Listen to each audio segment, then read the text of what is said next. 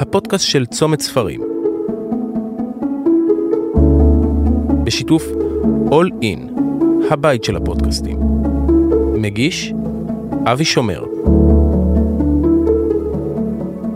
טוב, שלום לכולם, אנחנו מארחים היום אה, לקראת שבוע הספר את uh, הסופר יונתן דשליט. Uh, אולי בהתחלה נספר, יונתן כתב ארבעה ספרים, כולם עוסקים, ספרי מתח, עוסקים בריגול, uh, בוגד, צוערים, סודות ואין הזדמנות שלישית, וספרו הרביעי, קסמו האפל של הכפור, עוסק בשיטוט במרחבי עולם הריגול של, בספרי הריגול. יונתן, אולי תספר קצת על עצמך כדי שנכיר אותך. טוב. לא יכול לספר הרבה, אבל uh, יליד ירושלים. גדלתי בירושלים, למדתי באוניברסיטה העברית. Uh, בשלב מסוים נעלמתי, הצטרפתי לשירות הציבורי וחייתי בארץ, בחו"ל, ובעיקר, אם אנחנו מדברים על ספרים, בתור איזה לייט בלומר בתחום הזה, התחלתי לכתוב לפני 12-13 שנים, ובינתיים הצטבר, גם, גם לכתוב, גם לתרגם, אז uh, העשור האחרון היה מאוד פעיל מבחינתי בהיבט הזה. טוב, כפי שכבר אולי הבנתם, אה, יונתן זה לא שמו האמיתי, זה שם ספרותי, ומפאת uh, uh, ביטחון uh, לא ניתן עדיין לגלות את שמו, אבל ביום מן הימים אני מניח שהוא יופיע בטלוויזיה ויספר יותר על עצמו ועל כל מה שעבר עליו. אבל בואו בוא נראה, בואו נעבור באמת לספרים. למה דווקא ספרי ריגול? קודם כל, אה, מאוד אהבתי לקרוא ספרי ריגול. שנית, אה, החיים המקצועיים שלי היו, השיקו לאזור הזה, נגעו בחומרים האלה, ו... ורציתי לכתוב על, על דברים שאני יודע, או, או, או, או לפחות לצאת מתוך העולם שאני מכיר לעולם של דמיון ו, ויצירתיות, אבל, אבל שהוא יהיה אה, אמיתי ואותנטי. עכשיו, יש כאלה שאומרים שהספרים הם רק מתחפשים לספרי ריגול, יש בהם אקשן, יש בהם אה, עלילה סבוכה, מפותלת, אבל בסוף הם אה, אה, רומנים ספרותיים, הם ספרים על אנשים, על דמויות, על היחסים ביניהם. כאילו העלילה המותחת היא התירוץ לכתיבה. בכל מקרה, הז'אנר הזה מאוד אה, מצא חן, בעיניי, מאוד משך אותי בתור אה, קורא, ואני מקווה שיש דווקא ב, ב... יש בו משהו שקוסם לקהל אה, יותר רחב, ו, ואני שמח שהיה לי מזל, הספרים הצליחו, ואז יש לי איזה קשר, למרות שזה לא קשר אה, אישי וישיר, עם קהל קוראים אה, גדול. וזה חלק מהסיפוק של הכתיבה. כשאני יושב וכותב, אני כותב לבד, אני כותב בשעות הלילה, אז אני מרגיש שאני מדבר עם, אה, עם קהל גדול. אבל בואו בוא קצת נפתח את הנושא מעבר לכתיבה. אתה בכלל איש של ספרים, מההיכרות שלי איתך, אתה גם מבקר ספרים, אתה גם מתרגם ספרים, תרגמת ספרים. אתה גם uh, חי בעולמות האלה של הספרים, של הסופרים, של הוצאות הספרים, היית בעברך אפילו, אני יודע, איזשהו פרק זמן קטן, uh, גם uh, עורך uh, בהוצאה, עורך ראשי בהוצאת ספרים. ספר קצת על העולם הספרותי באמת, זה שאתה חי לצד העבודה שלך, לצד היומיום שלך. מדברים על הרפובליקה של הספרות, אני, אני מרגיש שאני חייל אלמוני ב... בקהילה הזאת, כי אני לא, לא מאוד מקושר בתוכה, לא מאוד, לא מאוד פעיל בתוכה, אבל, אבל אתה יודע, אני, אני, אני הולך אחורה ל... אין הרבה ספרים טובים על כתיבה. אחד הספרים אבל הכי טובים על כתיבה, כתב, uh, הוא ספר של סטיבן קינג, שנקרא על הכתיבה, on writing. ו, והוא כותב, הוא אומר שהדרך לכתיבה טובה היא לקרוא הרבה ולכתוב הרבה. ויש בזה משהו, ואני קורא הרבה, אני קורא הרבה, אני אוהב את עולם הספרים, מהרגע שלמדתי לקרוא, אתה יודע מה, עוד לפני שלמדתי לקרוא, עשיתי את עצמי קורא וסיפרתי סיפורים. אני מוקף בספרים, הם מרחיבים את העולם שלך, אתה מכיר את זה טוב כמוני, אתה אוהב ספר כמוני. אמ, יש משהו ב, ב, בעולם הזה שנותן לך הזדמנויות אינסופיות לחיות מחדש, דרך uh, סיפורים, דרך הגיבורים, חלקם אפילו גיבורים uh, דמיוניים, כלומר זה יכול להיות מי, זה יכול להיות גיבורי על, אבל זה יכול להיות, נגיד כמו ברוח בערבי הנחל או בפו הדוב, זה, זה חיות מדברות. אז באמת איפה עובר אז... הגבול בין הדמיון למציאות? בין האנשים שאתה מכיר, בין הסיפורים שאתה מכיר, לבין מה שאתה כותב. בספר רגיל אנחנו תמיד שואלים, כמה אוטוביוגרפיה יש בספרים שלך? כמה מהחיים שלך אתה לוקח? איפה עובר הגבול אצלך? ככה, כמו, כמו שאתה יודע, הספרים שלי הם, אה, יש בהם גיבורים אמיתיים, כלומר גיבורים וגיבורות, אנשים מרובי, באמת, אה, מרובי כישרון, עם הרבה מאוד יכולות, חלקם מאוד נועזים, חלקם מאוד חכמים, חלק אפילו על, סף, על, על סף הפסיכופתיה. אין פה אוטוביוגרפיה, אני לא מוכשר כמוהם, אבל החיים אה, אפשרו לי לראות אה, דמויות כאלה, ו, ומהם אני יוצא ו, ומעצים אותן. כלומר, הספרים שלי בדיוניים, זה fiction, אבל כמו שאמר ג'ון לה קארה על הכתיבה שלו, אומר, זה, גם אם זה בדיוני, זה יכול היה להיות. כלומר, יש בהם גרעין אה, בסיסי של אמת, של... אה, אני, אני מקווה מאוד ש, שיש בהם אותנטיות של החיים החשאיים, ומהאותנטיות הזאת אתה יוצא לעולם הבדיון. מה, מה, עושים, מה עושים ב, בעולם הזה הבדיוני? קודם כל, קצב האירועים הוא מאוד דחוס, הכל יותר מהיר. אה, האתגרים הם יותר גדולים, היכולות מועצמות, ובעצם אתה מספר סיפור שרגליו ככה נטועות עמוק באיזושהי מציאות, אבל הראש נמצא בשמיים. כלומר, וזה מה שמוביל את הסיפור. אחת הבעיות המשמעותיות בספרים שלי זה דווקא המציאות, שהיא נושכת בעקבים של הזה. כש, כשאתה כותב ספר, אתה יכול קצת להפליג בדמיון, ו, וכאילו לחזות מה יהיה. ופתאום אתה רואה שזה קורה. אני אתן לך דוגמה, אה, ספר אה, צוערים. הספר צוערים מתאר איזו מזימה רוסית, סובייטית, להחיות את גל הטרור ששטף את אירופה בשנות ה-70. IRA, הבריגדות האדומות, אה, כנופיית באדר מיינוף. עכשיו, למה הם עושים את זה בספר? כי הם לא מוכנים להיות סוג ב', הם לא מוכנים להיות מעצמה דחויה, הם רוצים שיכירו בהם. הם לא רוצים להביא מחדש את הטרור לאירופה, אבל הם רוצים שיתייחסו אליהם בכבוד. מה קרה במלחמת אוקראינה? זה המרכזיות של האימפריה הרוסית, זה הרצון של האימפריה להיות מעצמה עולמית. הם לא יכולים, כאילו, אה, שידרכו עליהם או שיתעלמו מהם. אז פתאום באה המציאות וגנבה לי את הספר. וככה זה קורה ב... ביותר מספר אחד, שפתאום אתה רואה את המציאות מבליחה, ואתה אומר, רגע, המצאתי את זה, או שחזיתי את זה, או שהחופש הספרותי נתן לדמיון אה, לרוץ קדימה, ופתאום זה קורה. אז זאת אומרת, חוץ מסופר מתח, אתה גם עתידן. אני לא מתיימר, אני רק אומר שלספרות, או, ל, או ל, ליצירה הקולנועית, או ליצירה של סדרות, אם, אם אתה זוכר את אה, הסדרה הומלנד, הרבה מאוד דברים הם, אה, הם המציאו וקרו אחר כך. עכשיו, החופש היצירתי מאפשר לך לקצר זמנים, לדלג על תהליכים, אה, לדמיין. אז, אז לא הייתי אומר שזה לא מתיימר להיות עתידנות, אבל זה נוגע בחומרים שיכולים להתפתח בכיוון שאתה, שאתה רואה. אז אין, אין פה איזה הבטחה לקורא, זה, זה הולך לקרות, אבל זה יכול לקרות. הזכרת מקודם את אה, ג'ון לקארה, שהוא באמת אחד מאבי אה, סופרי המתח, סופרי הריגול, יותר נכון, של, אה, של המאה ה-20, המאה ה-21, המאה ה-20. אה, וגם פגשת אותו, תספר אולי, גם תרגמת את ספרו, איך הגעת בכלל לתרגום של ספרים, למה דווקא תרגום ספרים, ותספר קצת על הפגישה עם ג'ון לקארה. נספר קצת על ג'ון לקארה, ואם תרצה נרחיב אחר כך על תרגום בכלל. אבל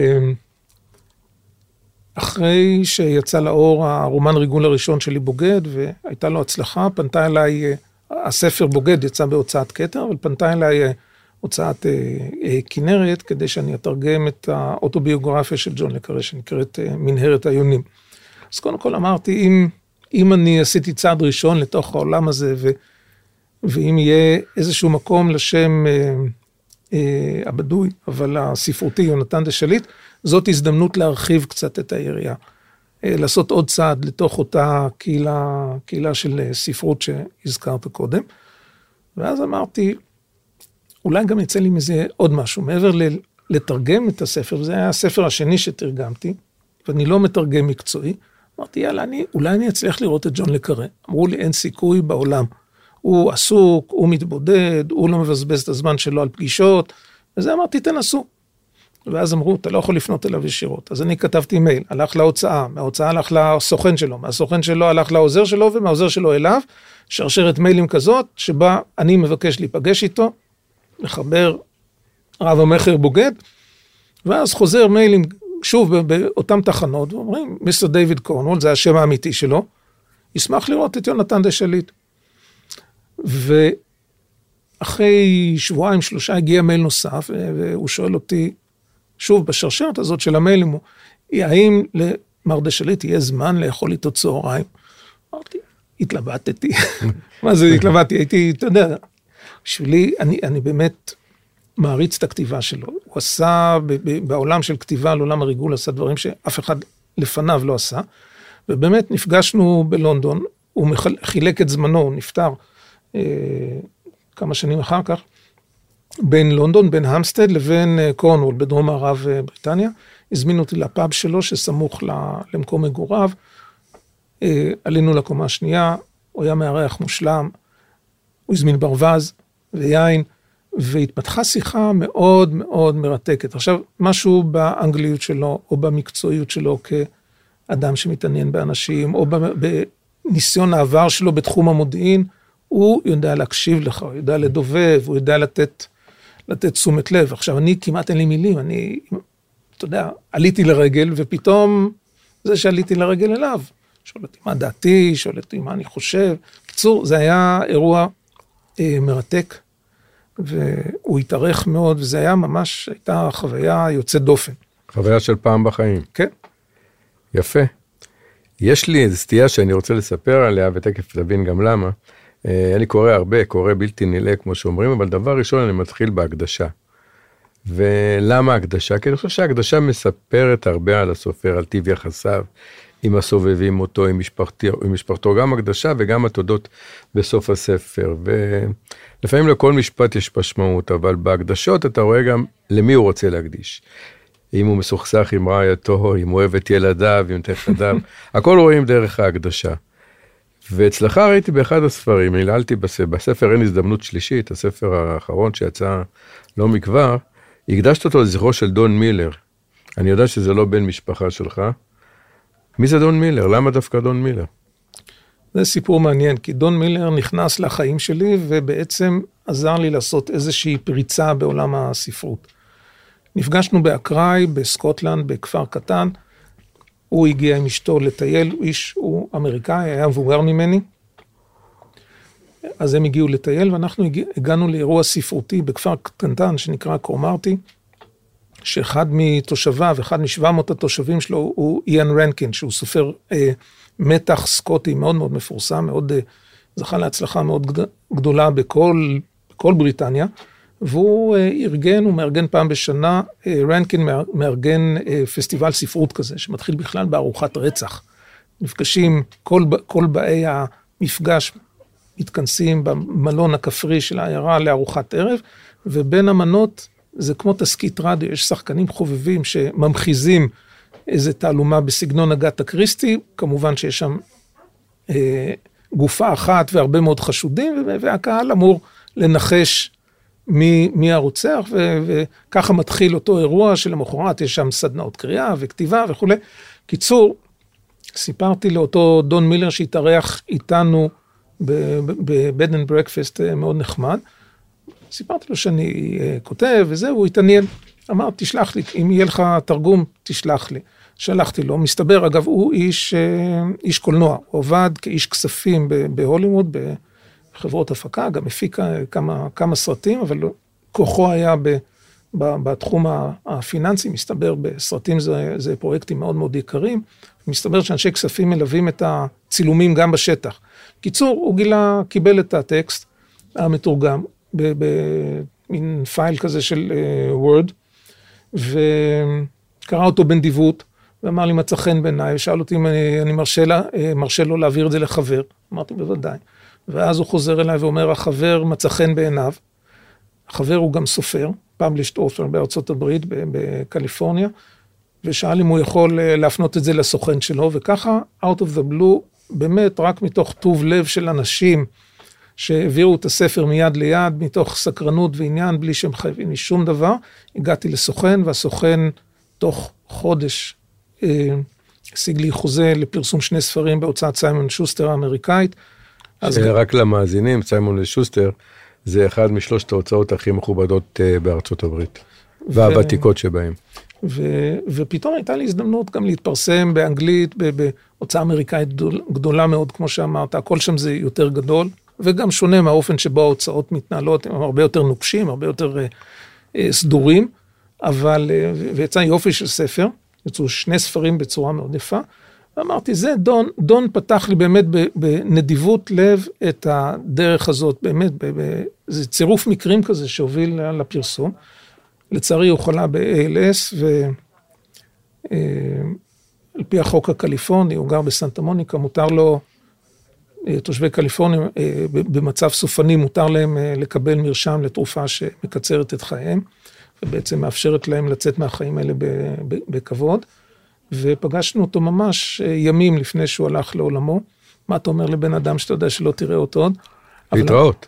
כן, אמרתי לו משהו כמו have a, have, have, have a good journey, כלומר, שיהיה לך מסע טוב. ו, ושם, בפגישה הזאת איתו אמרתי לו, אני רוצה לכתוב עליך, אני רוצה להכניס אותך כמו, כמו שאיצ'קוק היה מופיע בסרטים שלו בפריימים של 20 שניות, אני רוצה שתהיה לך הופעת קמיו בזה, והוא מאוד התלהב מהעניין הזה. ה-20 שניות הפכו לשני פרקים, ויש לו חלק בספר, וזה באמת לזכרו של אדם מאוד נדיב ומאוד אמיץ. יפה, יפה, סיפור יפה. כן. אני מכיר את, ה, את העיסוק שלך, ואני יודע שהוא ממלא אותך, והוא הרבה שנים, אבל תגיד לי, היית, יש לך חלום לשבת ולכתוב רק? זאת אומרת, היית רוצה לברוח מהעולם ההוא, לעולם אחר, לעולם של כתיבה, וזה מתחבר אולי גם שהיום ב, ב, בעולם מחפשים בערך כל שנה אלף סדרות טלוויזיה. ומה יותר טוב אה, ממתח וריגול, זאת אומרת שזה לא קוסם לך גם עולם הכתיבה עצמו, ולכתוב אולי סדרה, משהו בבינץ'? זה, זה שאלה מאוד מעניינת, כי אני אה, אף פעם לא התנסיתי, למרות שאני כותב די באינטנסיביות, וב-12 שנים האחרונות כתבתי שישה ספרים ותרגמתי חמישה, כלומר זה, זה קצב אינטנסיבי, אני עושה את זה רק בשעות הלילה. ולא הייתה לי אף פעם הזדמנות לבדוק אם בכלל אני יודע לכתוב מהבוקר עד הערב. כלומר, להפוך את זה ל, למשהו שהוא פול uh, טיים. וזה מאוד מאוד כן מושך אותי ומסקרן אותי, וכיוון שאני uh, הרבה מאוד שנים ב, ב, בתחום העיסוק, uh, העיסוק הזה שלי, אז אני, אני חושב שעם הזמן, אתה יודע, אמר גנרל מקארתור, גנרלים סקדים לא מתים, הם רק מתפוגגים. הוא ציטט איזה בלדה אירית. אז אני מתפוגג לי מהעולם הזה ורוצה להיכנס, באמת, יש לי איזו סקרנות מאוד גדולה להיכנס לכתיבה שהיא פול uh, טיים, והעולם הזה של קולנוע ו- וכתיבה וסדרות טלוויזיה uh, מאוד מושך. אני, אני עוד לא יודע איך עושים את זה, היה לי, היו לי פלירטים עם עולם ההפקות, הקורונה עצרה ממש חוזה באמצע. אה, יש עכשיו דברים שהתעניינות שקורית, אלוהים יודע לאן זה יגיע, זה גם יש פנטזיה, יש איזה עולם של פנטזיות. להיות יותר גדול מפאודה. אה, פאודה פרצה את הדרך ל, לרבים. כן. אז, אז כן, התשובה לשאלה הזאת היא כן, אני רוצה אה, לעזוב, לעשות fade out לעולם אחד ולהיכנס ב fade in לעולם הזה של כתיבה. יש לי עוד הרבה ספרים בראש, ו, ואני רוצה. שיש... אנחנו מחכים, עולם הספרות. אוהב סופרים, אוהב ספרים טובים, כולנו מחכים, ואני מאמין שהם גם יתורגמו. בוא, בוא נעבור קצת למגדר, למגדרי. בספר שלך, בספרים שלך, הדמות הראשית בדרך כלל היא גיבורה, יערה. היא רצה לאורך הספרים, היא לוחמת על. למה דווקא אישה? זה, זה משקף את מה שקורה במציאות, או ש...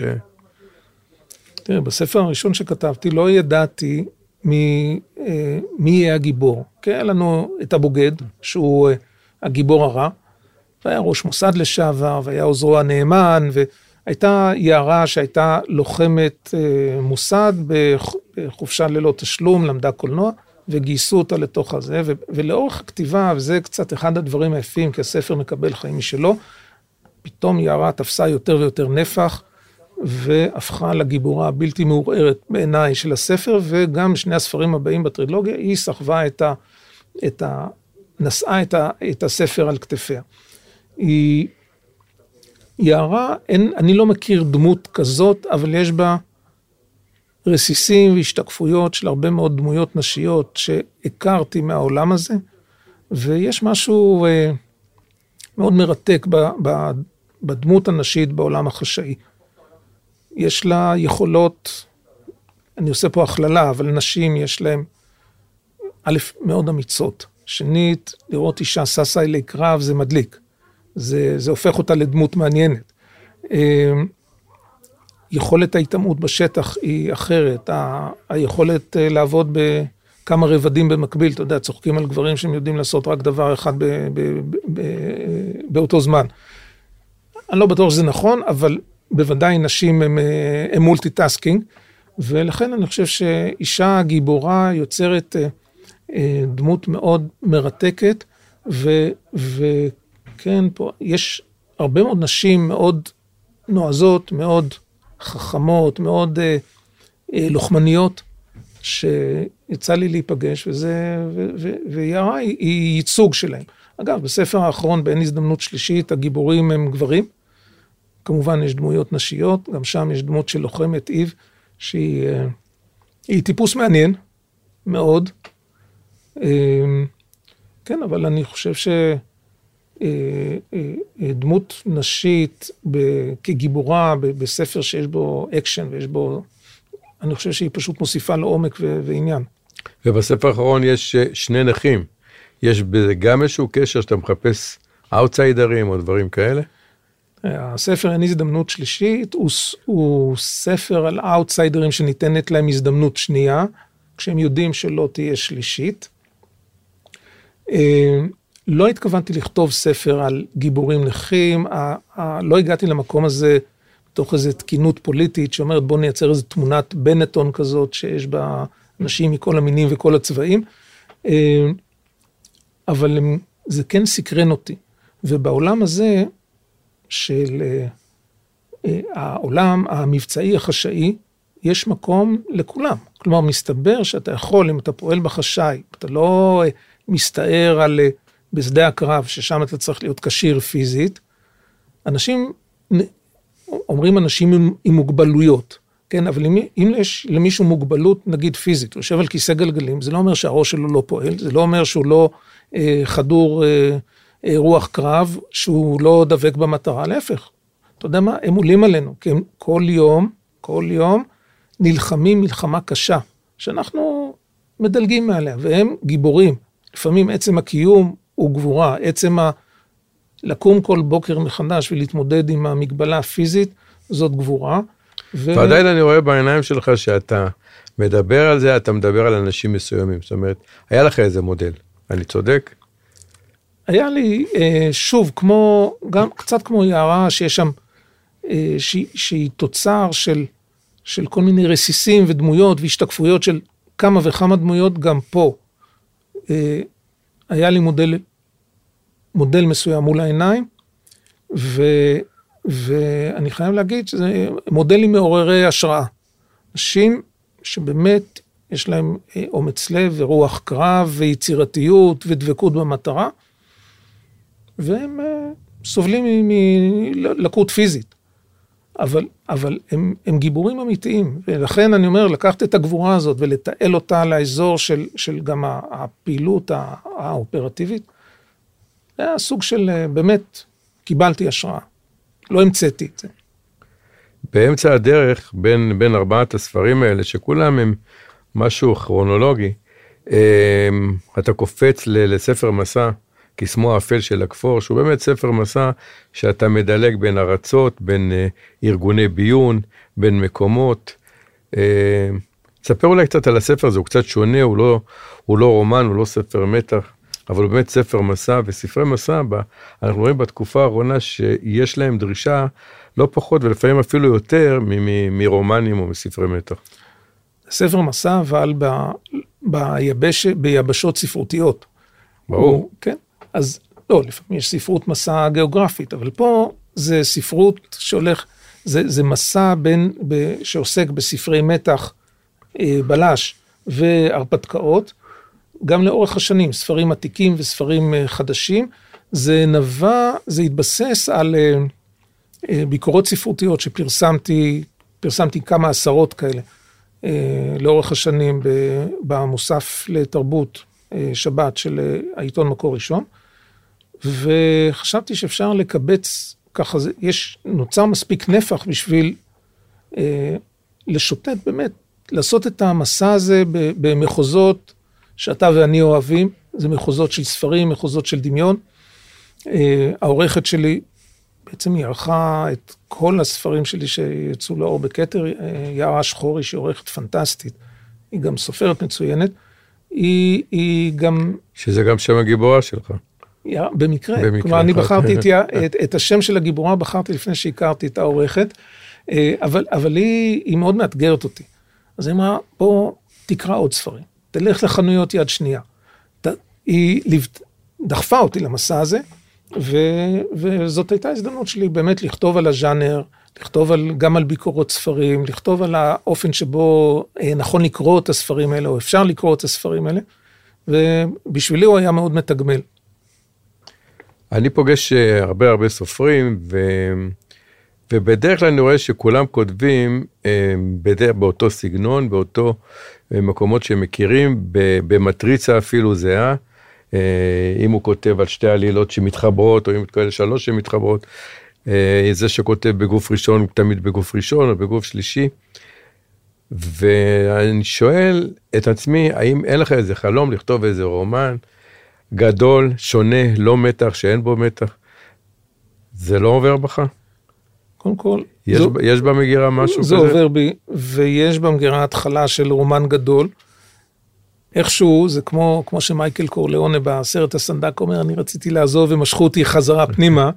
אז גם הרומן הזה, שיש לו צד אלגורי והוא מסתכל על אה, אה, סוג של, לא הייתי אומר החלום ושברו של מדינת ישראל, אבל החלום והשתנותו. זה ספר שאמור לעסוק באוניית הנוסעים המפוארת שהייתה לצים, קראו לה שלום. שלום.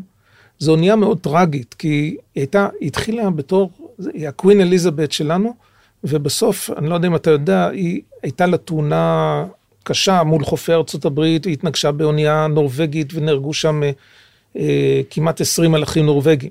ואחר כך מכרו אותה לחברה גרמנית שפשטה את הרגל, ובסוף מכרו אותה לגריטה, וגררו אותה בדרך להודו, ובדרך היא טבעה. אני אומר, על הסיפון של האונייה הזאת, אני שמתי שני ילדים. זה רעיון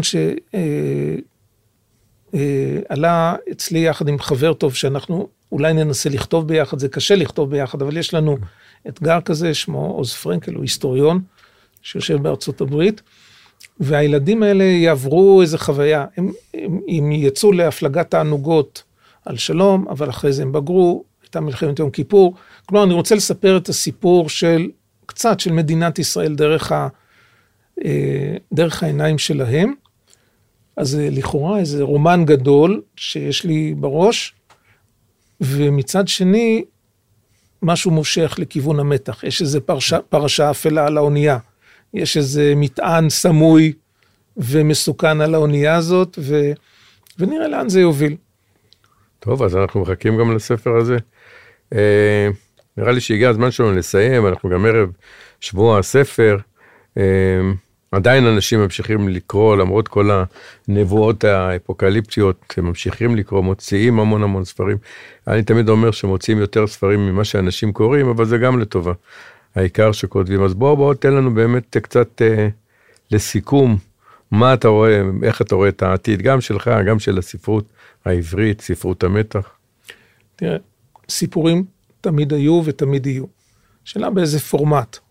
אני כן מאמין שבסוף אין תחליף לספר. יש דברים נפלאים שהם לא ספרים בעולם הסיפורים. לראות סדרה טובה, סרט קולנוע טוב, אה, אה, אתה יודע, אנחנו עוברים מספרים אה, כתובים לספרים אלקטרוניים, לספרים קוליים. הפודקאסטים, כמו הפודקאסט הזה, זה פלטפורמה ל- ל- לספר דברים, ל- לחשוב על רעיונות. העולם הזה יישאר בטוח. אני מאמין שבלב שלו יישארו גם הספרים. הפורמט שלהם פחות מעניין אותי, למרות שאני, יש לי אהבה גם לחפץ הזה, לספר הכתוב, לריח של הדיו, לאבק שהוא צובר. כן, וכל העולם כן. הדיגיטלי, שהוא הגיע לאיזשהו אה, שיא מסוים, הוא, הוא רק פוחד והולך. זאת אומרת, באמת, זה... למרות כל החששות, אנשים נשארו בספר הפיזי, הם אוהבים את ריח הנייר, אוהבים את הנייר. אני, זה אני לא, לא, לא עבר מהעולם. אז זה לא עבר מהעולם, אני אופטימי. אני חושב שיש לנו, אה, יש חשיבות לספרות העברית שנכתבת בשפה, אתה יודע, אנחנו כותבים לקהל מאוד מצומצם, קורא העברית כמה, כמה יש בכלל, אבל זאת שפה עתיקה, כתבו בו את, ה, את ספר הספרים, וכולנו, אתה יודע, מרכינים ראש לזה. למולו, אבל, אבל הזכות, זו זכות, אתה יודע, להיוולד יהודי ולהיוולד ישראלי, זה, אתה יודע, זה גורל. אנחנו מנסים להפוך אותו לייעוד, אבל יש גם זכות מאוד גדולה לקרוא בעברית, לכתוב בעברית, לכתוב בש, בשפה. אני לא מתיימר, כי אף אחד מאיתנו לא יכול לכתוב כמו, כמו התנ"ך, ו, וגם לא צריך אה, לשאוף לזה. אבל, אבל התנ"ך כמקור השראה, כל העושר של התרבות היהודית, על הרבדים שלה, שחודרים לתוך השפה שלנו, אני מקווה שגם בכתיבה של המאה ה-21 יש את כל העומק הזה, ולמרות שכותבים לקהל קטן, השפה העברית היא לא שפה מתה, היא שפה חיה, היא שפה מתפתחת. אין, אין הרבה קוראי עברית, אבל, אבל למענם, אני ממש חושב שחשוב להמשיך לכתוב, חשוב להמשיך לתרגם. ושהשפה הזאת וה, והכתיבה בה והסיפורים שמספרים בעברית אה, ימשיכו ללוות אותנו, ובמובן הזה אני אופטימי. אז אומרים שהשוק קטן, השוק גדל, השוק ככה, אני לא... זה, זה צריך ל... אה, זה מעסיק אותנו מכל הכיוונים של מי שנוגע בספרים, אבל אני חושב שזה עולם תרבותי ש... שילווה אותנו באמת לאורך אה, דורות ושנים קדימה, הוא לא ייעלם. יונתן דשליט היה עונג, עבר מהר. גם לי. תודה, תודה רבה. רבה. תודה רבה לך.